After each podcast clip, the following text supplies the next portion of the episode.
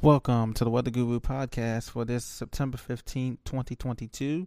Well, the peak of the hurricane season is passing, and we do have some action out in the Atlantic Ocean basin that we're going to be talking about here. I want to uh, encourage you to subscribe to the Weather Guru's channel. We talk about tropical weather as well as general weather across the lower 48 contiguous United States of America. I thank you for your support. Right now, we're going to be digging into Tropical Storm Fiona. As you remember, a couple of days ago, this was just a depression out in the Atlantic, about a couple hundred miles east of the Lesser Antilles. It was about 500 miles east of the Lesser Antilles. We're still moving uh, to the west, and we're going to talk about the factors it has going for it, the pros and the cons of it, and where it's heading to next here. So, first, to give you the update here, there is Fiona. Current winds at 45 knots or 50 miles an hour. Minimum central pressure is down to 1,002 millibars. It is strengthening and is moving west at 12 knots or 14 miles an hour. So as of the 2 p.m. update, the intermediate advisory from the National Hurricane Center, it is currently moving pretty fast. Of west at 14 miles is a pretty moderately clip uh, system here and uh, it will continue. The Air Force Reserve Hurricane Hunters are en route to investigate Fiona. They will provide the next update at 5 p.m. Eastern Daylight Time for us for our enjoyment. So, looking at the current advisories here, we do have tropical storm watches in effect for Puerto Rico and the U.S. Virgin Islands.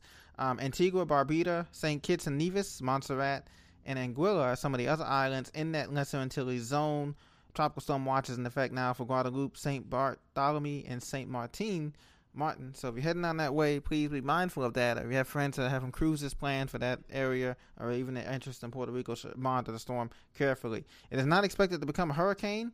Uh, it will some slow strengthening, probably get up to a 60, 65 mile an hour tropical storm um, by in the next few days here as we progress, and we do expect tropical storm force winds to make it into these islands such as Puerto Rico, Anguilla, Antigua, and the British and U.S. Virgin Islands. So, because tropical storm force winds extend out 140 miles from the center, it's mainly north of the center. We're going to talk about why that is in just a moment here. So, we looked at the warnings here. I want to show you the uh, projected. Uh, projected speeds of, of the system here um, in this latest advisory here and I want to show you if I can find it here. I, I, I want to show you the projected uh, speed. It is projected to grow a little bit here, but this is the cone of uncertainty. So you have the system moving through the uh, Lesser Antilles here, coming up this weekend. By Friday, Saturday, Sunday, we'll have a better picture of it. But it's supposed to make this turn to the north and northeast, uh, feeding around the Bermuda High up here. It's obviously staring at the currents up here. Um, that is to be determined, okay? Because if it's a weaker system, if it's a weaker system, it will continue on this westward path here, and the turn may become to the north may become later. So Bahamas will be coming into play.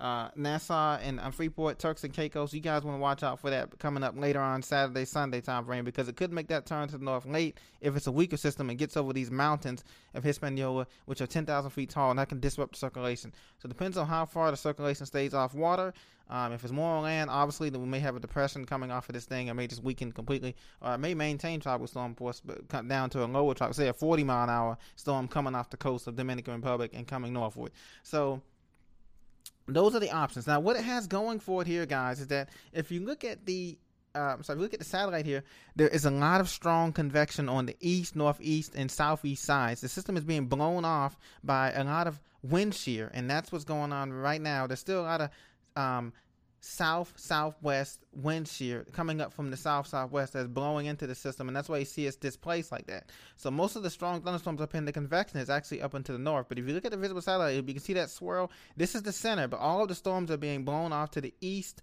and northeast because of the the uh, wind shear that's coming in here.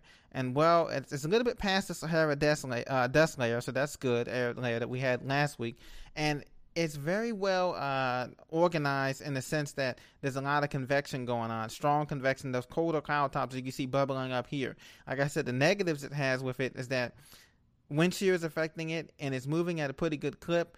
And so right now, it's not a lot time for the thunderstorms to wrap around the center. But the wind shear is forecast to relax, but by, by that time, the system will be over Hispaniola and it'll be over the 10,000 foot tall mountains that I spoke about earlier. And so this is going to be very interesting to see here. In any event, it's not a threat to the United States at this time um, because it is expected to make a turn to the north and northeast away from land. So, uh, away from anybody in the United States. Now, this could change It could very well change if the high pressure weakens, if the trough weakens, um, and the dip in the jet stream weakens. But right now, the way that the jet stream is set up, there's a trough and a, dip in the jet stream that's going to lift this system out in a way to sea. So Fiona, uh, we'll be experiencing that coming up shortly. So that's what we think right now. Um, and another thing too that is, is going to be interesting to see is once it passes the lesser Antilles, let's say lesser Antilles, let's say Anguilla, Guadeloupe, Montserrat, and it gets toward Puerto Rico, how much land interaction does it experience from Puerto Rico to Dominican Republic? If it experiences a lot of land interaction, this could go down to a tropical depression easily and then reemerge off the coast somewhere in the uh, lower Bahamas, the Eleuthera Islands, and Turks and Caicos, and we could have like a 40, let's say, like I said, 40 mile tropical storm, and it continues north, and it could get pulled, um, you know, to the north and then to the northeast out to sea.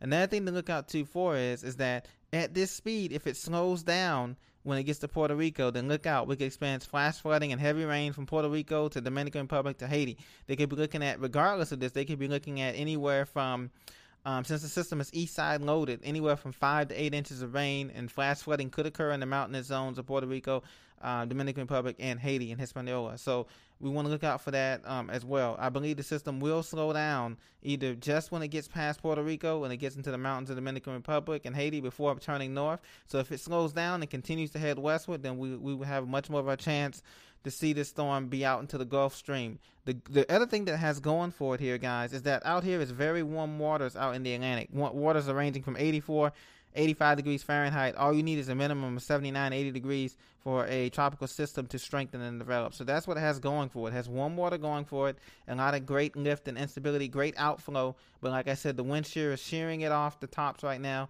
And heavy wind shear, and also the time it has, the land interaction, the mountainous interaction is going to have with Hispaniola and um, coming up with these islands. Now, uh, that's going to be something that does not have going for it. Regardless, even if it does, let's say it does intensify here when it emerges off the coast of Dominican Republic and Hispaniola. Um, if it does, we're looking at, at a minimum a category one type of hurricane situation. Now, if it gets even further westward and it goes up even further into the Bahamas and gets closer to the Miami Key West area, you're looking at a category two easily because of the warm water of the Gulf Stream and it'll be beyond the zone of the wind shear that we have down here in these islands. So that it could be a possibility as well. But if it does not go further west as anticipated, right now the system and the models are forecasting right now for it not to go further west and to make that turn to the north. That's mean that the high pressure is going to be there. Um, I anticipate doing this time of year. I anticipate the system to continue its westward journey. I think the turn to the north is going to happen later than what the Hurricane Center has here. They have it as Tuesday. I don't see it turning to the north till uh, Thursday of next week. I mean, I'm sorry. Yeah, yeah, Thursday morning. So that means it's going to continue westward through eastern Cuba here, and everybody in the Bahamas and Cuba should pay attention to this because I believe it's going to continue westward, and that turn to the north is not going to happen till later. And it, it probably will miss out on Miami and Key West, but that's to be determined. It's too far out of the forecast zone for me to to make that call. But just be on alert this time of year because we are the peak of the hurricane season is from September 10th through October 10th and that's the zone where we get most of these storms come through. If we get another name storm, the next name storm will be Gaston. So we'll be looking out for that as well. Looking at the lowest contiguous 48 United States, everything is clear. Not much watches and warnings. Just some showers above International Falls, Minnesota, and some showers off the coast of Florida, extending from Tampa, Daytona Beach down through Naples and uh, Fort Pierce. The rest of the country looks great, warm weather and everything. And so this has been the Weather Guru Report. Thank you for listening. I look forward to seeing you in the next episode.